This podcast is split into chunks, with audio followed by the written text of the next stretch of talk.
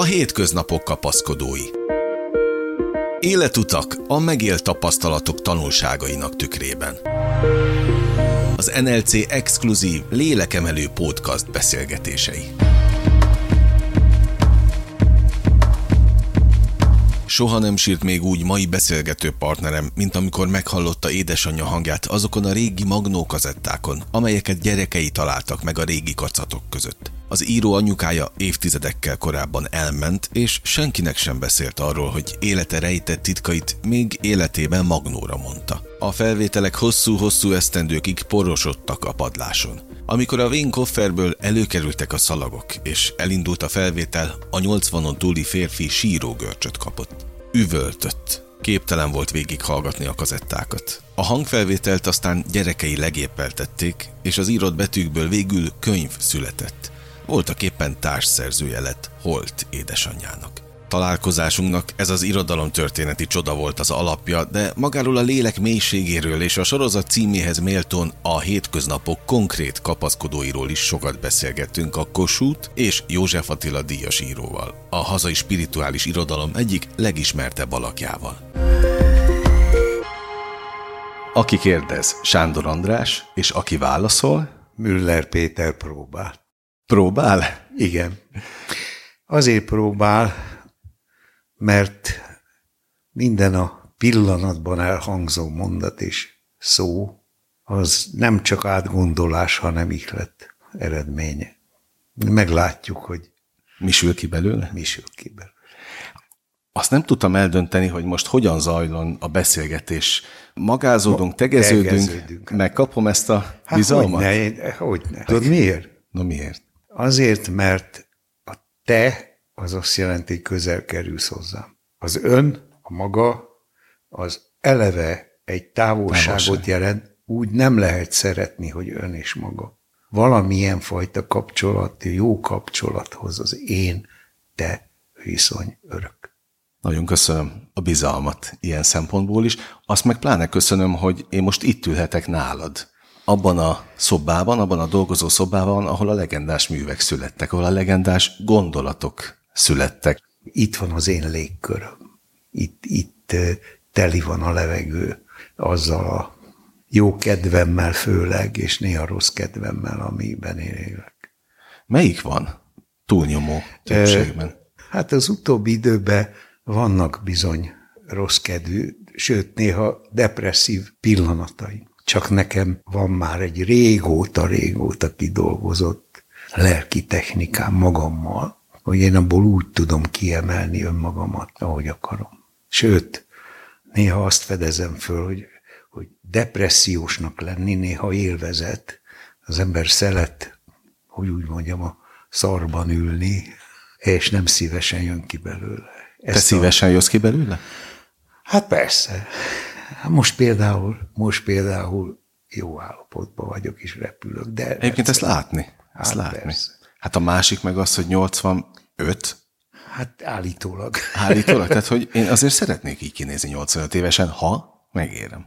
Hát le én is, nem, még hátra van másfél hónap. Oké, okay, akkor 84. De ezért tenni kell.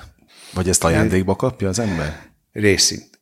Ott látod a polcon a 101 éves nagyapámat. 101 éves volt? Hát amikor elment, uh-huh. akkor igen. De a nagyanyám is közel száz volt. Mind a kettő. Tehát valahol ez egy örökség. Én pedig egész életemben arra készültem, hogy hosszú távfutó leszek. És, és hát ez bejött. Ezt tudom mondani. Mindenféle tekintetben? Igen. A hosszú távfutás az, igen. az adott volt? Igen, igen, igen. Nagyon sokszor emlegeted magát az elmúlást. Igen. Ennek oka van? Én ezt már 30 éves koromban is emlegettem. De miért? Megmondom. Nekem az mást jelent. Nekem befejezni egy földi életet, az azt jelenti, letettem a sorsfeladatomat, megoldottam. Én a elmúlástól, a haláltól annyira nem félek, annyira tudom, hogy az élet örök. Nem most tudtam meg, nem könyvekből tudtam meg, megtapasztaltam. Most, hogy éppen a, mielőtt jöttél volna, komédiáról írtam és annak az alapmondata, hogy az nevet igazán, aki a halálon tud nevet. És te mindig tudtál a halálon nevetni? Hát nem mindig, de olyan 30-30 éves korom után, sőt már egy kicsit előbb is kezdődött, igen. Nincs bennem félelem, nincs bennem pánikérzet. Ha ez a Müller Péter nevű színész, aki ezt az életet éli és játsza a színpadon, leveti a maszkját, jelmezét, akkor lehetőleg jól, szépen teljesítve ezt a sorsfeladatot, jól eljátszó ezt a szerepet, akkor én boldogan térek haza. Annyi labdát dobálsz, és annyi labdát lehetne most a témák között lecsapni. Kezdjük a sors feladattal. Abból több is van, vagy csak egy feladat van? Nem. Minden, ami az életben jön, az a sorsom feladata. Tehát ezt nem lehet megcímkézni, mert ezt a ostoba emberi tudat. Mondok egy sors feladatot. Az, hogy te itt ülsz és beszélgetünk, ez nekem a sors feladatom. Azért kértem, hogy nézz rám közbe, mert én most veled beszélgetek. Közben tudom, hogy te rögzíted ezt a felvételt, mások is fogják hallgatni, de nekem most ez a sors feladatom, hogy azt mondjam, amit érzek, amit gondolok, ami ebben a pillanatban, mint ihlet megjelenik benne. De azt te tudod, hogy én milyen sokáig vártam erre a találkozásra? Hogy te engem évekig pattintgattál le folyamatosan? Ez, ez Nem nincs jött meg. el az ideje. Most jött el. Ezt, ezt én is csak mostanában tanulom meg, hogy vannak az életben olyan sorsfeladatok, amik, amik késnek, vagy amik későn jönnek el, e, és van olyan, ami nagyon-nagyon régóta egységesen húzódik. Amíg haza nem térünk, így nevezem én az elmúlást, addig az ember ebben él, csak hozzá kell tennem, hogy számomra feladat az nem egy melót jelent, nem egy, egy olyat, hogy föl kell emelnem egy nagy súlyt, még akkor is, ha súlyos, hanem ha azt nem örömmel teszem, akkor, akkor az semmit nem ér.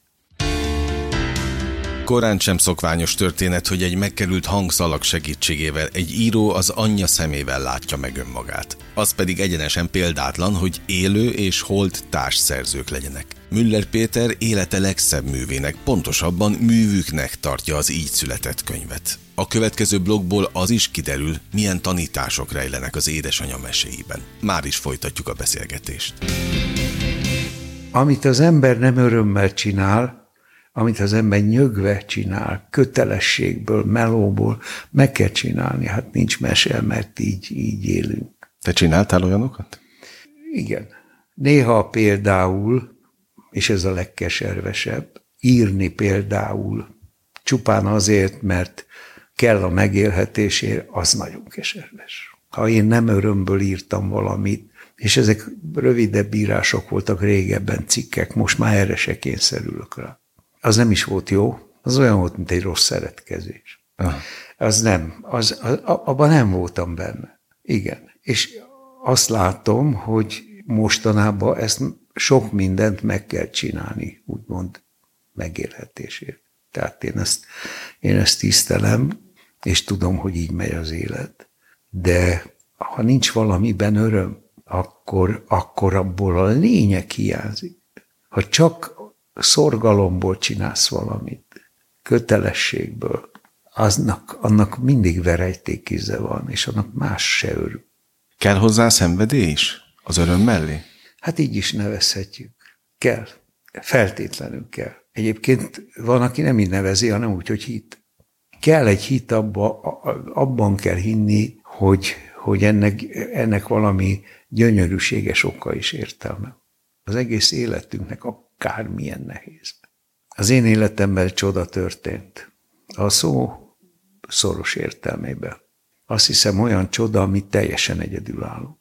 Az irodalom történetben is. Két évvel ezelőtt, vagy két és fél évvel ezelőtt véletlenül rábukkantak a gyerekeim a padláson öreg magnószallagokra, és kiderült, hogy a, az egyik talán legkedvesebb ember az életemben az édesanyám titokba Magnóra mondta az élete legcsodálatosabb élményeit, derűsen, vidáman, megjegyezve azt is, hogy én ezt nem azért mondom, hogy egyszer az én írófiam erre rábukkanjon. Hogy ezt kifejezetten mondta is? Igen, uh-huh. hanem a saját örömömmel. azt mondta, a saját e, színházamba én vagyok a, az egy, a színész és a néző egyszerre. A beszélő és a hallgató. Ön ki akart jönni belőle? Elmondta. Nem tudtam, hogy ott van. Na, miért nem tudtál róla? Hát ott volt a padláson az öreg vacakok között. Tehát ő nem beszélt turkálni. erről soha neked. Soha. Ezt elrejtette. És ezeket a magnószalagokat áthozták a gyerekeim, én itt meghallgattam, kaptam egy olyan sírógörcsöt, Andis, hogy nyitva volt az ablak, ordítottam, hűvöltöttem, a szomszédek azt hitték, hogy itt valami ölés van. Egyszerűen torka szakadtamból bőgtem, nem tudtam megállni, sírógörcsöt kaptam hallani az én sok-sok évtized elment anyukámat. Egyszer csak itt volt a szobával, és üzent nekem. Legépeltük, és akkor én akkor elhatároztam, hogy ebből csinálunk egy könyvet, ugye más a hang, és más az írott betű, és akkor én ezen formáltam, simítottam. Egy éven keresztül dolgoztam az én régen-régen elment holt édesanyámmal.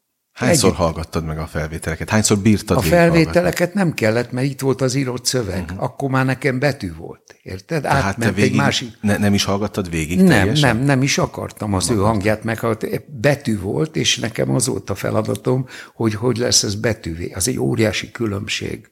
Valamit ne. kimondani hanggal élőszóba, és, és más az a dimenzió, ahol ez betűvé válik. És akkor én megírtam ezt a, ezt a könyvet, és ebben olyan dolgok vannak, hogy milyen volt az én anyukám első szerelme, hogyan vesztette el a szűzességét, hogyan szeretett bele az apukámba, hogyan történt az, hogy én elkezdtem az ő méhébe érlelődni, miket gondolt ő akkor, amikor már én benne voltam a méhébe. Mi volt az első pillanata, amit ő gondolt akkor, amikor meglátott engem. Döbbenetes élmény volt, mert anyukámnak ilyen tíz dioptriás szódástal püvegű szemüvege volt, nem volt rajta, nem látott.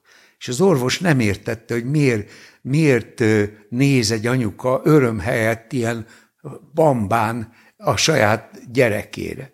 Én nem láttam őt, ugye, mert én igen. újszülött voltam, és ő nem látott engem, és akkor a doktor észbe kapott, és azt mondta a nővérnek, adják oda neki a szemüvegét, és akkor odatták, és, és akkor egyszer csak meglátott engem.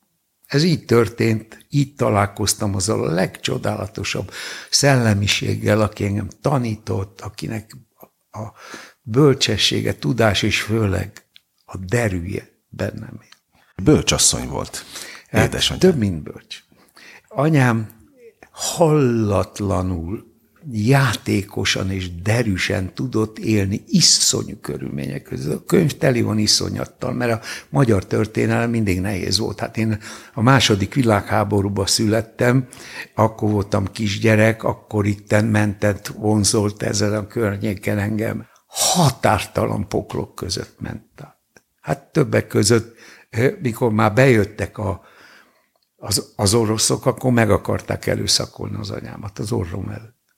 És az történt, hogy anyám azt mondta annak a szakállas ukránnak. Ez így megmarad benned?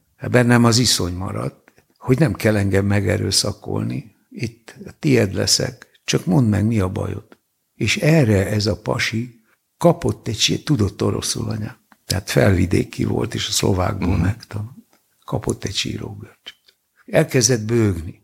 Én csak azt láttam, hogy egy vadállat egyszer csak hirtelen emberré válik, ott zokog előttem a géppisztolya a földön, és onnan kezdve beleszeretett anyukámba úgy, hogy elment nekem, a Málcsiknak, a gyereknek tortát lopni, és végső sor, amikor kivezényelték tovább Berlinbe, akkor kirabolt egy bőrgyárat, és leszort ide a zuglói kertünkbe egy rakat, egy teherautónyi cipőbőr talpat. és úgy ment tovább egy vadállat, hogy tudott szeretni. Anyám titkos könyve. Igen. Ez az új mű címe. Lelkileg, érzelmileg az összes eddigi munkát közül ez hol helyezkedik el? A csúcson. Hát ez én vagyok. ez én vagyok. Mindent tőle kaptam, és tőle örköltem. Ez egy hatalmas ajándék.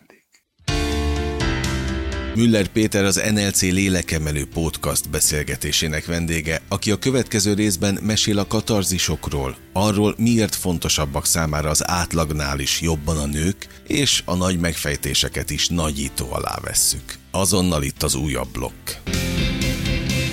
Mostanában jöttem rá, hogy igyekszem az életet úgy élni, úgy felfogni, mert most még ugyanolyan nehéz, mint akkor. Talán bizonyos fokig nehezebb is, mert rejtélyesebb a nyomás, irracionálisabb a pokol, kimondhatatlan zűrzavaros a boldogtalanság, amiben most élünk, és ahányszor ezt a könyvet a kezembe veszem, ott van a hatalmas tanító történet, hogy így kell ezt megélni, így kell ezt megoldani. Azért, azért is örülök, hogy pont időben jött ki a könyv, mert azt kérdezte tőlem, mielőtt elkezdtünk beszélgetni, hogy, hogy, hogy miért vártam mennyi ideig. Most jött el az ideje. Tudod, mi a cím ennek a sorozatnak? Hogy a hétköznapok kapaszkodói. Hát Életutak a megélt tapasztalatok hát, tanulságainak tükrében. Tényleg? Hát akkor stimmel. Én tudom, hogy nem illik egy magánlevelezés kibeszélni, és kérlek áll is le, hogyha ha olyan dologról beszélek, Semmi, mond ki Nincsen minden. titok. Ugye azt írtad nekem, amikor először ebben a mostani formában megkerestelek, hogy nagyon ritkán beszélgetsz mostanában, még önmagaddal sem, nagyon, és főleg nem őszintén. És hogy ezt az állapotot úgy hívják, hogy katarzis. Igen. És én azt válaszoltam neked erre, hogy ha egyszer lesz rá lehetőség, akkor még megkérdezem tőled ilyen formán, hogy a katarzis egyértelműen előre visz az életben, vagy sem. Na, ezt válaszolt meg nekem. Hogy milyen fajta katarzisra gondoltál? A katarzis, most én nem a irodalmi értelmét mondom.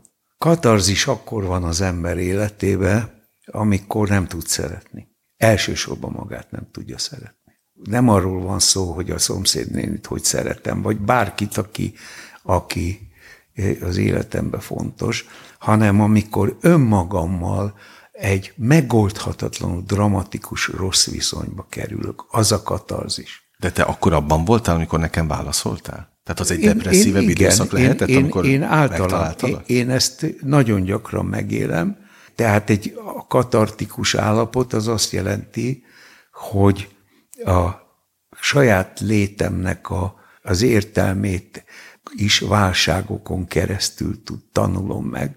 Jó, hogy van baj. Jó, hogy van katarzis. Jó, hogy van szenvedés. Mert ha az ember jól jön ki belőle, akkor nagyon gazdag lesz. És ha nem jön ki belőle, akkor ott marad. Te általában jól jössz ki ezekből? Igen. Én általában hála anyámnak. Ez, és még egy. Az, hogy én ennyit írok a nőkről, ennyit írok a nőknek, ennyire fontosak számomra a nők.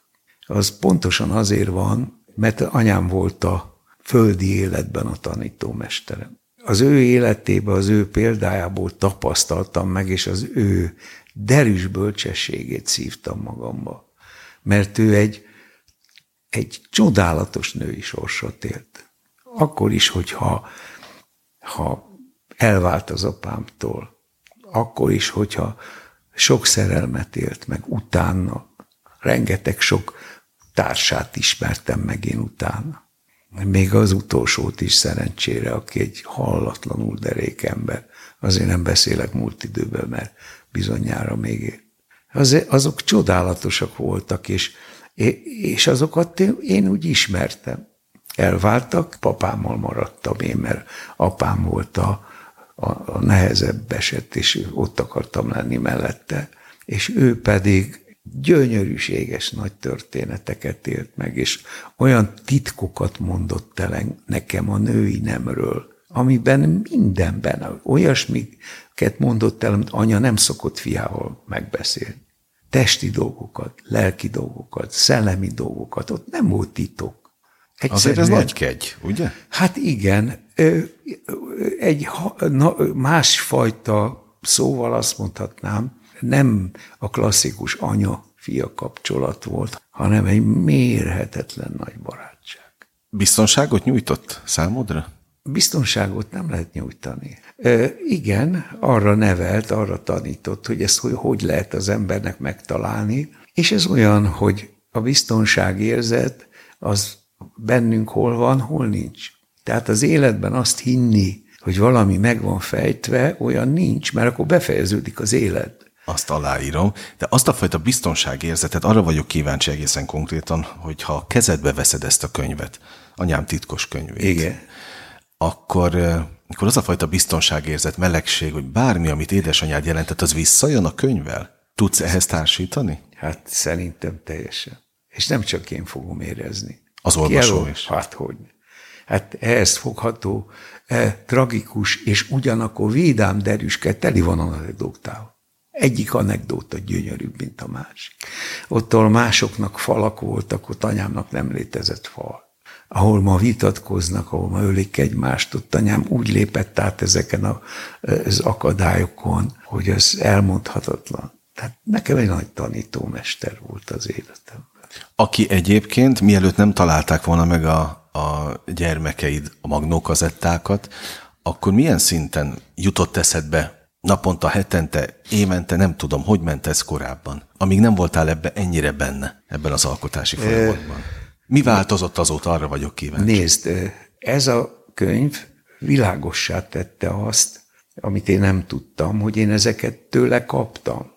Az, hogy én ezeket a könyveimet meg tudtam írni, most nem, a, nem azokra gondolok, ami töményez ott érítja, nem a ö, kígyó és keresztre, nem a, nem a Hikingra, Jós könyvre, ugye, mert ez, ez egy másfajta dolog.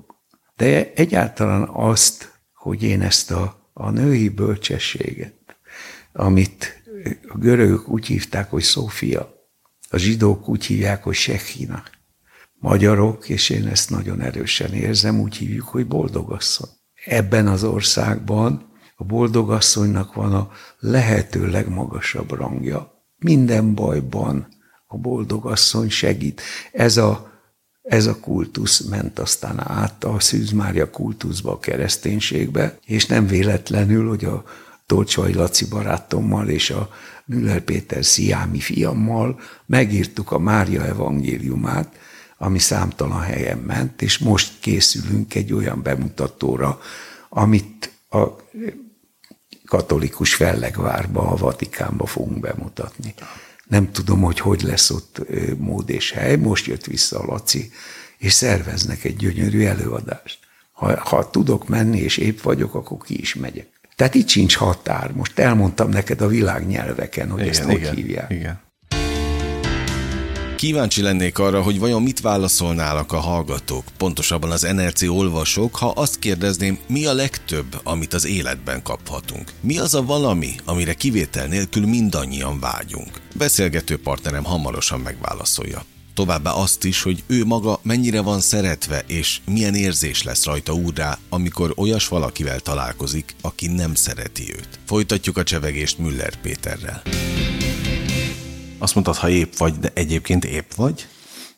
Hogy érzed magad? Hát nézd, úgy érzem magam, hogy mai napig sportolok, tehát 85 éves koromban az azért nem akármi. Hát annál? Most vitte el a lányom a bogzsákot, és akasztja föl a másik alaksorunkba, és oda fogok járni télen, ott lesz egy melegítő, megvettem a boxkesztyűt, és rendszeresen járok edzése, konditerembe most a hallgatónak mondom, hogy most megmutattad az izmodat, tehát gratulálok, nekem nincs ilyen. Nekem hát, nincs de, ilyen. hát ma 85 éves korodban lesz, a dolgozó rajta, nem, a, nem ezért csinálom, csak a, látszik rajta Jó, de tényleg látszik le a. És világéletembe. És még azt is elmondhatom, hogy a sportolók, a birkózók, a boxolók, én valaha csináltam, azok nekem a lelki testvéreim. Aha. Tehát oda megyek közéjük, ott nincs idő, ott, ott, ott, ott, ott repül az idő, ott csupa derűs ember van, még akkor is a bajban van. Te azt mondtad a lelki testvérek, neked azért nagyon sok lelki testvéred van, talán még az olvasók is azok. Pont azon gondolkodtam idefelé, amíg hozzád jöttem, hogy azért ez óriási kegy, hogyha valakinek ennyire és ennyien értik a lelkét, mint neked. Mert a mai világ szerintem egyik legnagyobb problémája, hogy nem értik a másik lelkét. Nem is érdekli őket. Ne, aki, aki nem érti a másik lelkét, az, az annyira el, bele van ma a saját páncéljába verve kovácsolva, nem tud kilépni belőle. Most írtam egy pár mondatot, hogy a legtöbb, amit az életben kaphatunk, az a figyelem. És a figyelem úgy működik, hogy én nem vagyok fontos, te vagy most fontos. Én most megszűnök, nem kezdek dumálni neked, hogy itt fáj, ott fáj, ott fáj, hanem azt, kér, azt figyelem, nézem, hogy mi van veled. Nem, nem megkérdezem udvariasságból, hogy how do you do, uh-huh.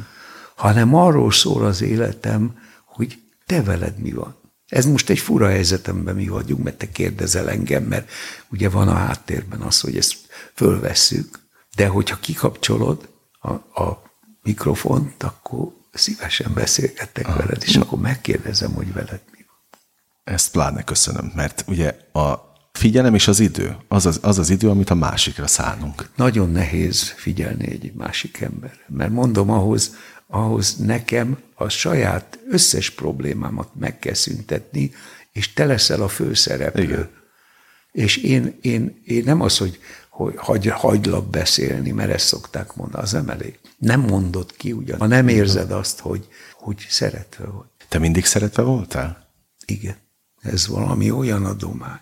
Én mindig szeretve voltam. Én, én, én, sőt, annyira el vagyok kényeztetve, hogyha valaki egy pillanatra nem szeret, akkor én azon megrökönyödök. Pedig ez ma egy általános állapota. Igen. De hogy jut el hozzád az a bizonyíték, hogy nem szeret téged az a valaki? Olvasol kommentet az interneten, vagy nem, egyáltalán? azt hogy... én nem követem. Nem, nem olvasok, komúlik ez. Hát ez az életben ilyen gyakran van, hogy mondok egy esetet, az utóbbi napokban az ügyfélkapunk kellett beiratkoznom, és mivel az egyik lábam rossz, mióta ugye meglőttek engem fiatal uh-huh. koromban, tehát az egyik lábam rossz, ezért lépcsőn leginkább a, a korlát mellett megyek fel.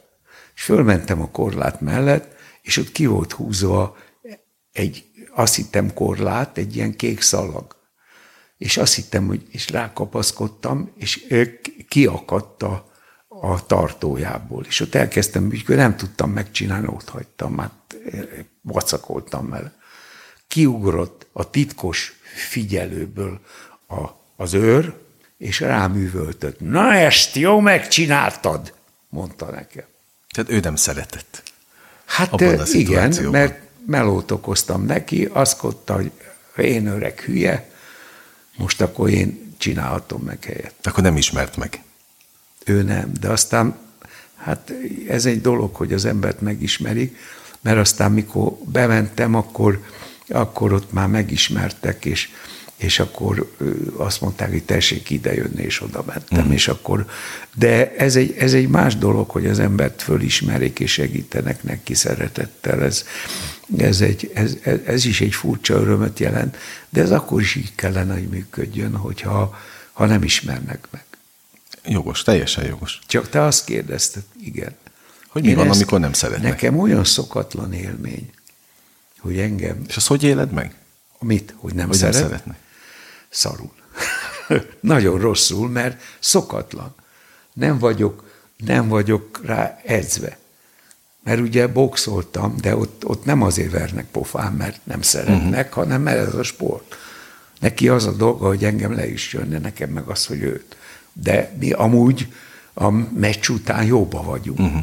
Ha csak nem követett el valami olyan gazemberséget, ami megbocsáthatatlan.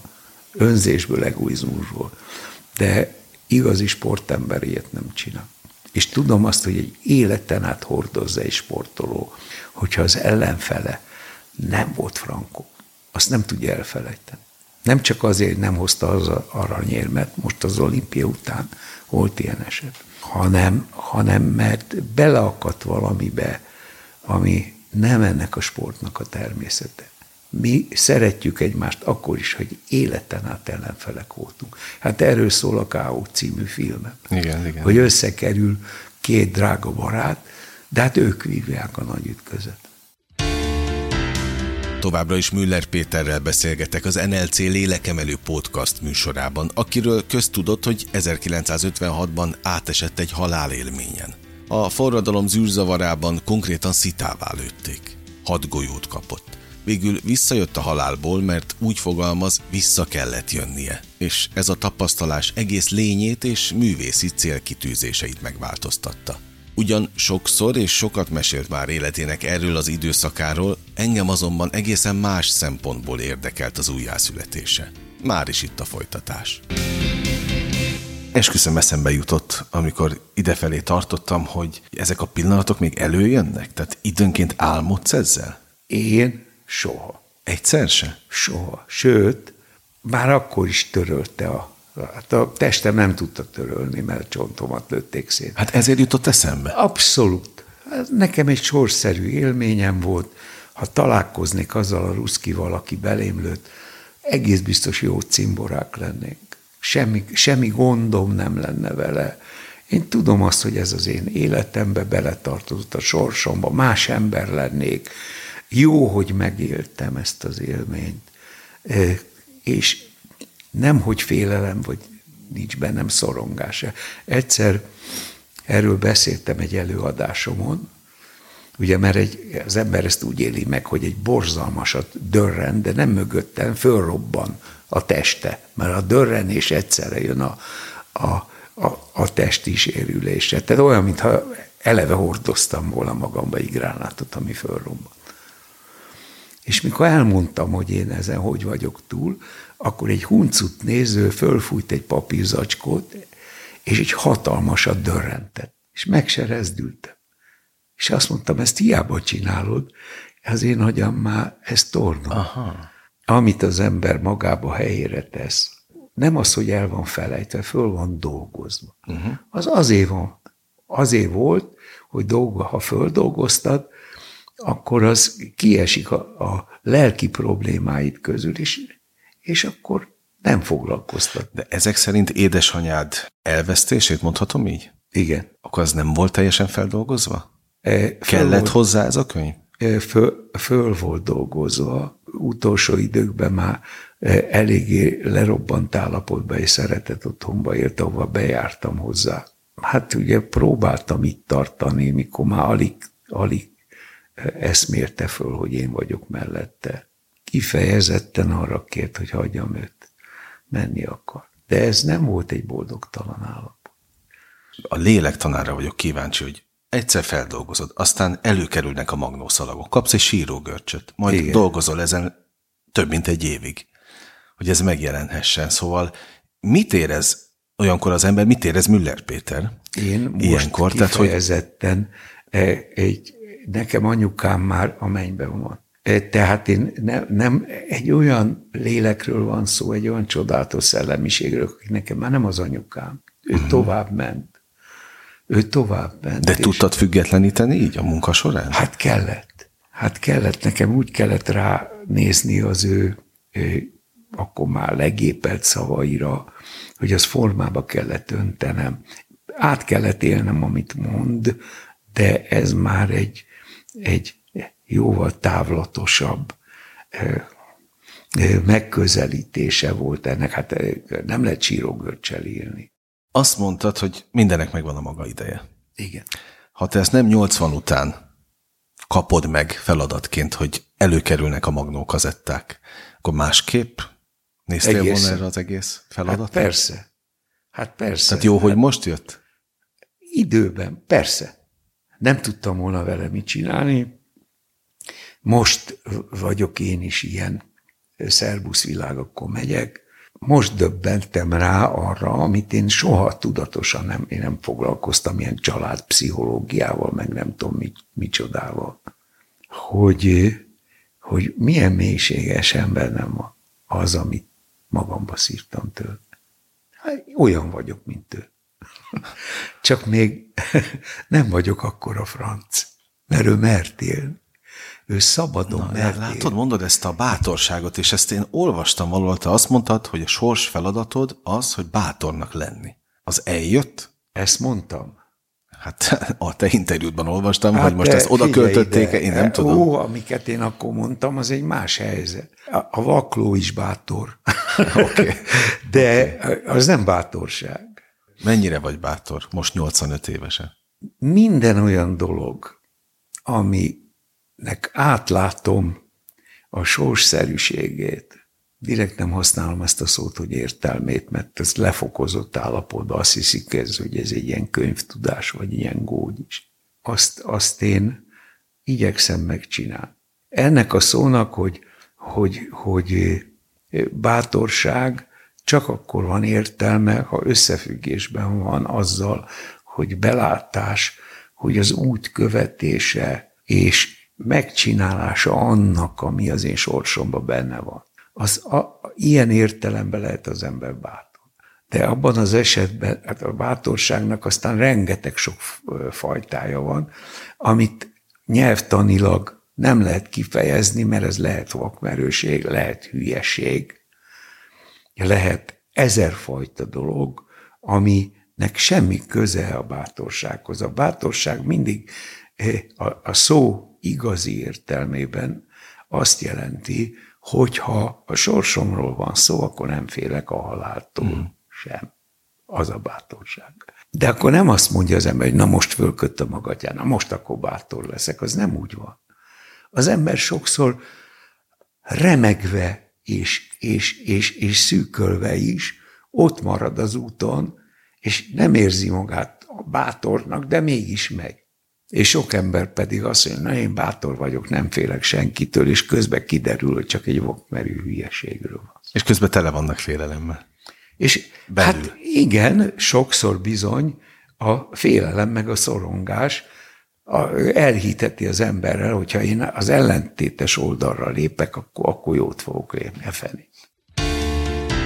Az olvasók sokszor hajlamosak az írót varázsképességekkel felruházni, szent és sérthetetlen hírvivőként beállítani, aki sosem hibázik. Márpedig a következő blogból nagyon is kiderül, hogy Müller Péter, és ezt most értse jól a hallgató, szintén emberből van, aki képes ugyanolyan mélyre vinni magát a lelki állapotát tekintve, mint bármelyikünk. Egyebek közt ennek a lélektanáról, no meg a hamis proféták, vagyis a hiteltelen tanácsadók káros szerepéről is szót ejtünk. Jövünk újra Müller Péterrel. Mióta tudsz teljesen őszinte lenni önmagaddal, a legbensőbb hangoddal, éneddel? Ez, amit most kérdezel, azokban a csodálatos tanításokban, amiket én megtanultam, sőt, hát gyakoroltam is, keleti tanokban, összefügg a meditációval. És a meditációnak az a titka, addig, az, amíg az ember eltalál saját magához, lemerül arra a mélységes szintre, ahol igazán van, addig át kell, hogy menjen a hülyeség óceánján. Uh-huh. Az öntévesztés, a hazugság, az önártatás, minden, minden rétegén.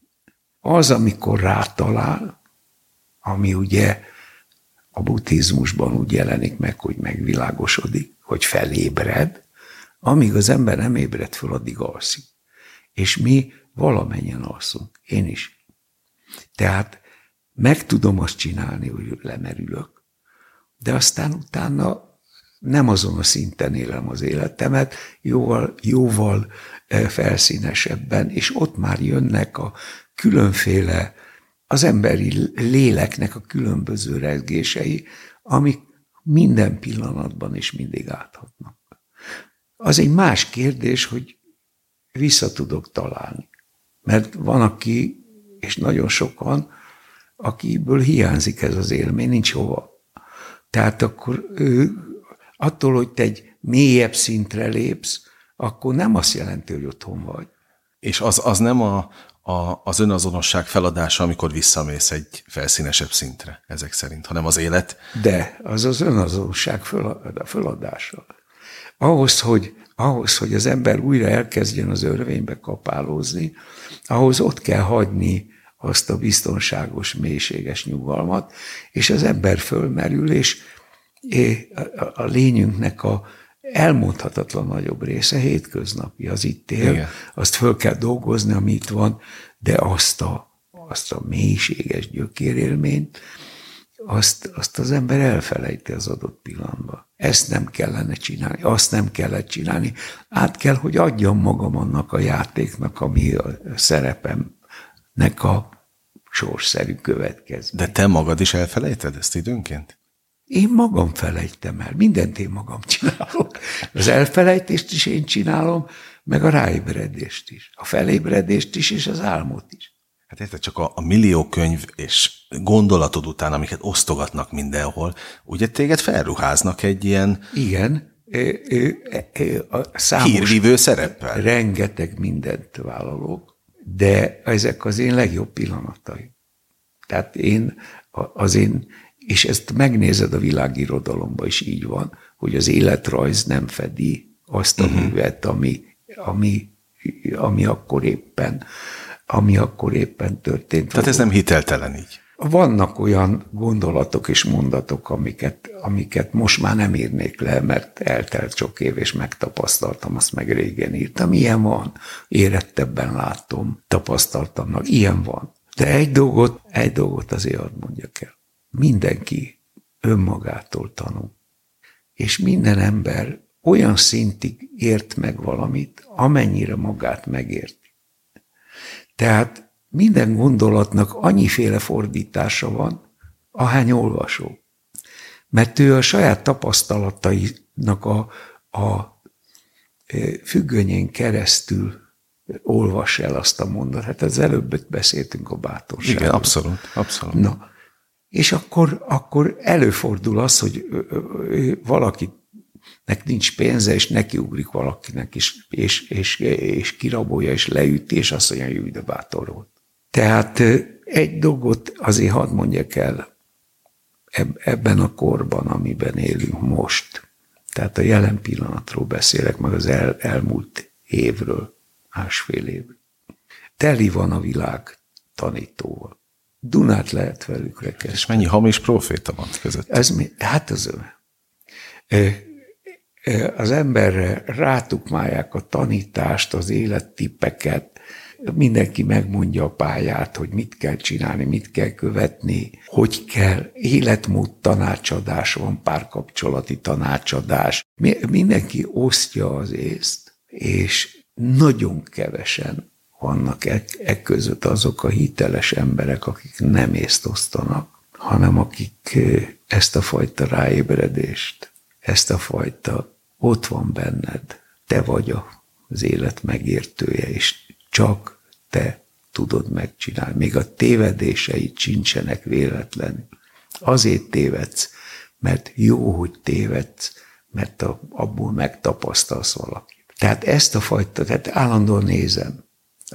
Minden mester, tanító mestert nézek ugyanúgy, mint a reklámokat, a, a tévé teli van azzal, hogy mitől leszel boldog. Hogyne. Hát eh, csak egy pillanattal, öt perc alatt boldog leszel. Ha ezt megveszed, ezt megeszed, az kigyógyulsz minden betegségből. Hát ez egy hazug világ, nem? Hát ez egy teljes, teljes őrület. Hát teljes őrület. Veszel egy csoda karkötőt, abban a pillanatban felejtsd el, hogy a te vesét fáj, hogy veseköved van, megveszed a kurva jó karkötőmet, és abban a pillanatban te meg vagy oldott. Ő meg, meg. De így van a, ez szellemi tekintetben is. Óriási tévedés azt hinni, hogy vannak olyan beavatott szellemiségek, akik jogosultak arra, hogy valakit ne tanítsanak, hanem vezetik.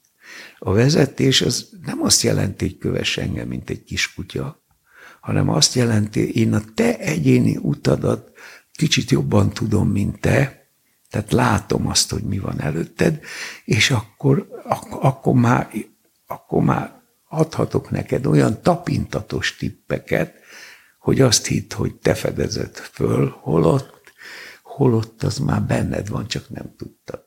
Nekem ezért a gondolatmenetét kellett idejönni. Elmondhatom a, azt, hogy miért jöttem én? Hát hogyne. Arra voltam kíváncsi évek óta, hogy ha egyszer beszélgetünk, akkor milyen hatással leszel rám. Erre voltam kíváncsi. Így személyesen. És mit váltottam ki? Szabadságot. A szabadságot. Jó, köszönöm. A szabadságot váltottad ki belőlem, mert, mert hogy... Akkor, akkor, akkor megértettük egy. Abszolút. Visszaigazolt, hogy, hogy jól gondolkod. Én, én ugyan ezt gondoltam mindig, hogy bennem van a megoldás. Nem máshol keressem. Nem. Nem Így máshol van. keressem. És hülyének néztek mások, amikor ezt mondtam, mert tanulni kell, és mindenhol oda kell menni. Azért az egy mondatért mondom, mert ugye ezzel hülyítik a népet, ezek az önjelölt proféták, hogy az egy mondatért is Érdemes befizetni a pénzt, de mélység nincs sehol. Érdemes továbbra is velünk maradni, mert a java még hátra van, legalábbis ami a mélyebb témákat illeti. A következő blogban szó lesz egyebek közt a pillanatok tört része alatt megszülető barátságokról, az író családjáról, hétköznapjairól, no és a csoda élményeiről a színház világából. Az is kiderül a folytatásban, hogy ki volt az a magyar szellemiség, aki a legnagyobb hatást tette Müller Péterre. Annyit már most elárulhatok, hogy az illető a saját szakmájában országos hírű sztárnak számított. A madásban mikor jártál utoljára? A madácsba most fogok tudni bemenni, mert ma kaptam oltást. Az oltást.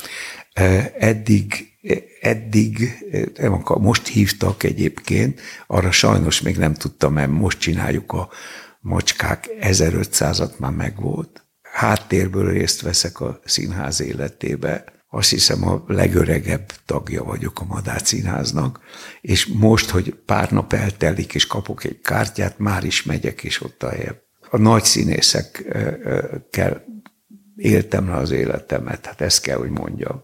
Tehát a Pécsi Sándor, a Besenyei Ferenc, a, hát föl se tudom sorolni, mert a, a, ma ezek már lexikát, előbb mondtad a Tolnai Klárit, ugye, aki életemnek a második darabját, mert az elsőt nem ő játszotta, hanem a Stanka István. De ezt nem itt, hanem Miskolcon. Egy olyan darabom, ami a saját életemről szólt, és a Pista játszott. Tehát rengeteg, a Madár Színháznak a hatalmas nagy aranykora, az, az, az egybeesett az én aranykorommal.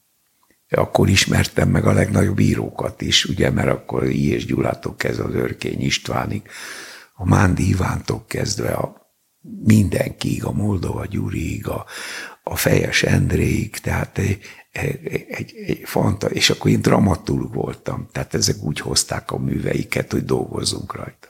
Ezekből nem alakult ki. Igazi barátság nekem a Madár Színház művészei között csak azokkal alakult ki, akikkel ilyen mélységes lelki közöm volt. Ilyen volt a Tolnai Klári, ilyen volt a Körmendi János, aki ezt a fajta humoros, játékos. De az életben is olyan volt? Szüntelen humora volt. És ilyen volt a, az a csodálatos ember, akivel én egy darabban játszottam, a Hofi Géza. Én egy színész iskolába jártam, és együtt játszottunk egy darabot, a Hofi Géza, a Tordi Géza, és én.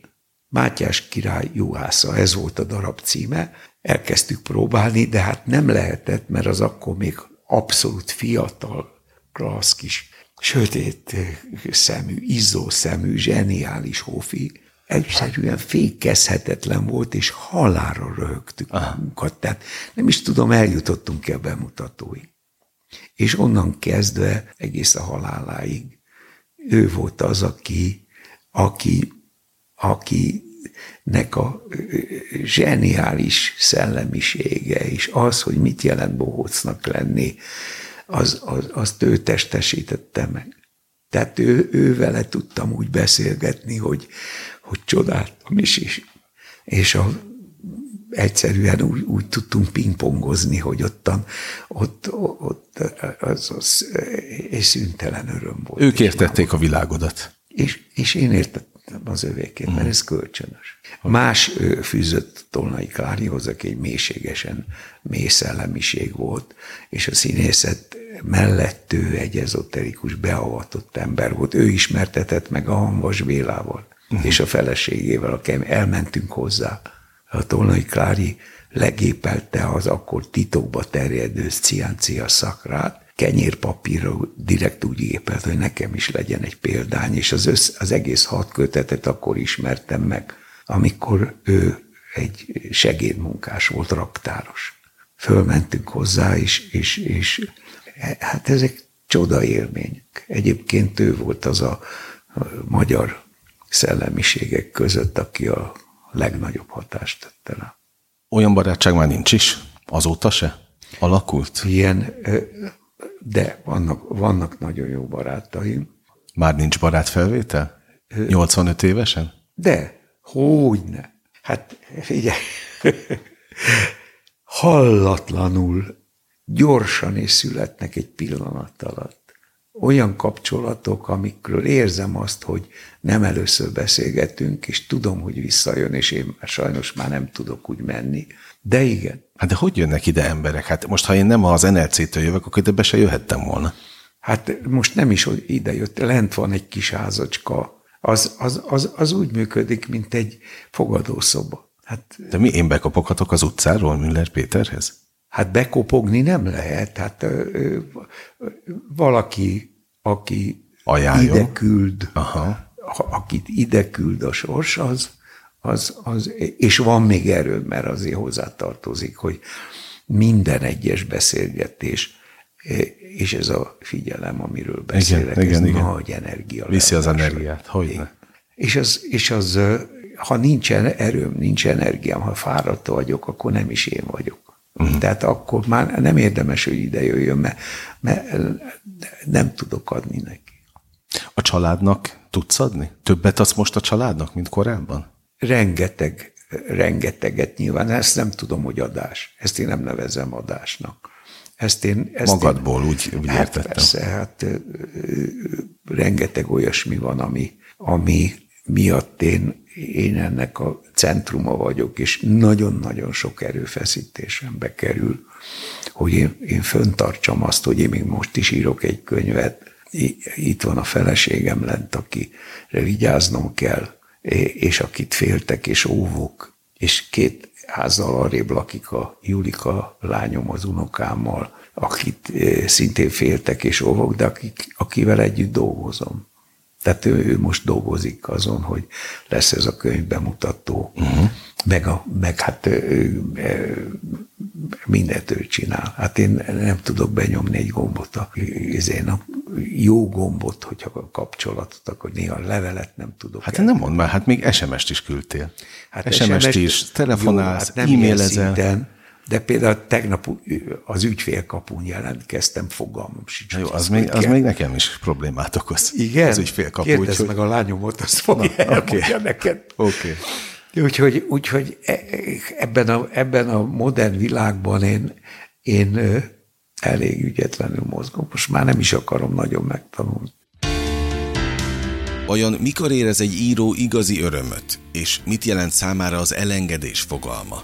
Hogyan legyen az ember egyáltalán önmaga? Súlyos kérdéseket feszegetünk a Müller Péterrel történő beszélgetés utolsó blokkjában is. Már is indul a befejező rész. Amikor egy-egy új könyv megszületik, megjelenik, akkor az okoz még olyan örömöt, mint annak idején az elsők, amikor a kezedbe vetted. Tehát az alkotás után, amikor kezedbe veszed a könyvet, akkor megvan még az a, az, az érzés? Vagy már ez válhat rutinná? Igazi örömöt az ember akkor él át, amikor írja. Az az öröm. Az, amikor egy könyv már megjelenik, és jó esetben közkincsé válik, akkor az én szándékom az, hogy ez másoknak okozom örömet, nekem már megvolt. Most akkor legyen ez az ő öröme. Tehát én, én, én akkor úgy mondják, elengedem a könyvet. Uh-huh. Ezért nagyon örülök neki, ha sokan olvassák, nem, nem jó érzés, ha kevesen, ugye ez azért feltétlenül benne van, mert ez azt jelenti, hogy kevesebben szeretnek, de ez nem darabszámra megy. Ez, ez úgy megy, hogy akkor én már elengedem. Uh-huh. Akkor ez már nem az enyém. Tehát azzal nem foglalkozol, hogy mennyi megy el belőle? Hát, de, hát csak olyan szempontból a darabszám, ugye az egy, az egy, az egy, az egy számadat, uh-huh. amögött már nem tudom fölmérni azt a másik embert a tekintetét, csak ha visszajelzés volt, és régen rengeteg volt, amikor sok előadást uh-huh. tartottam meg, ahol erről beszélgettünk, és akkor visszajött, és visszacsillogott a szeme, és érte, értettem, hogy mit nem ért, vagy mi az, mi az, ahol nem rezgünk együtt. Ez most már ritka. Olyan szempontból érdekel, hogy, hogy ad-e nekem annyi biztonságot, hogy az, a hátra lévő életemet szépen le tudjam élni. De ez már nem az öröm kérdés. Gondtalanul élek, és egy idő után abszolút nem, nem jut eszembe az, hogy nem jut eszembe semmilyen fajta számszerűség. Uh-huh. Ezzel nem foglalkozom. Azt kikapcsolod? Ezzel igen. Tehát, ne, és ez, ez már elég régóta van. Tehát én ezt a könyvet, amit, ami most megjelenik, anyám titkos könyvét, ezt abszolút szeretetből adom ki, és az az érzésem, hogy, hogy túl vagyok egy nagy örömön, másnak is örömet fog okozni. Biztos vagyok benne. Szóval kizár dolog. Tartom, hogy nem. Nem csak azért, mert nekem örömöt okoz, már vannak visszajelzések. Használtad az előbb az elengedés kifejezést. Igen. Mit jelent számodra az elengedés? Azt, amit mostanában a köznyelv használ? Mert az megvan ugye, hogy ez egy slang lett, ez egy szállóiget, engedd el, engedd el. Már a gyerekeim, a gyerekek is ezt mondják folyamatosan. Engedd el. Na most, és akkor mondjuk az anya sorsnál, mert anyám megcsinált. Elengedés az azt jelenti, hogy önmagamat megtalálom. Akkor tudom a másikat elengedni, ha ő nem függ tőlem, én nem függök tőle, mert addig szorítom. Az anyaság úgy működik, hogy addig vagy te az én kis pujám, és addig tartalak, amíg én anya tudok maradni, és valahol kimondata, amíg te kapaszkodsz belém, én is kapaszkodok belé. Abban a pillanatban, hogy ő kilépett ebből a szerepből, mint szuverén ember, ami nem csak az anya szerepbe éli meg magát, hanem az örök nő, az örök nőnek a csodálatos én vagyok élményében megéli magát, abban a pillanatban nem kell neki a görcsös kezét, a görcsös ujjait kinyitni, mert abban a pillanatban ő már van, és érzi, hogy nem fog elesni, hogyha ha nem kapaszkodik. Uh-huh. Abban a pillanatban elenged.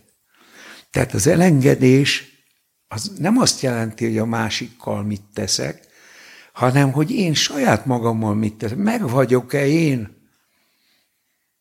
Vagyok-e olyan teljes és kerek, hogyha túllépek ezen az anyaszerepen, akkor én még mindig egy teljes, boldog ember leszek. Uh-huh. Ez nem azt jelenti, hogy nem maradok az életem végig anyuka, uh-huh. mert még nagymama koromban is jönnek ide, szervusz, ülj le, mit teszel, sütök neki, igen, főzök igen. neki, de de egyszerűen nem vérzik a szívem attól, hogy ő megtalálja magát és elmegy, vagy adott esetben nagyon gyakran az van, hogy külföldön él. Tehát az elengedést azt azért nem tudják jól fölfogni, mert azt hiszik, hogy az a másikkal való kapcsolatban mhm. oldódik uh-huh. meg, holott az befelé oldható.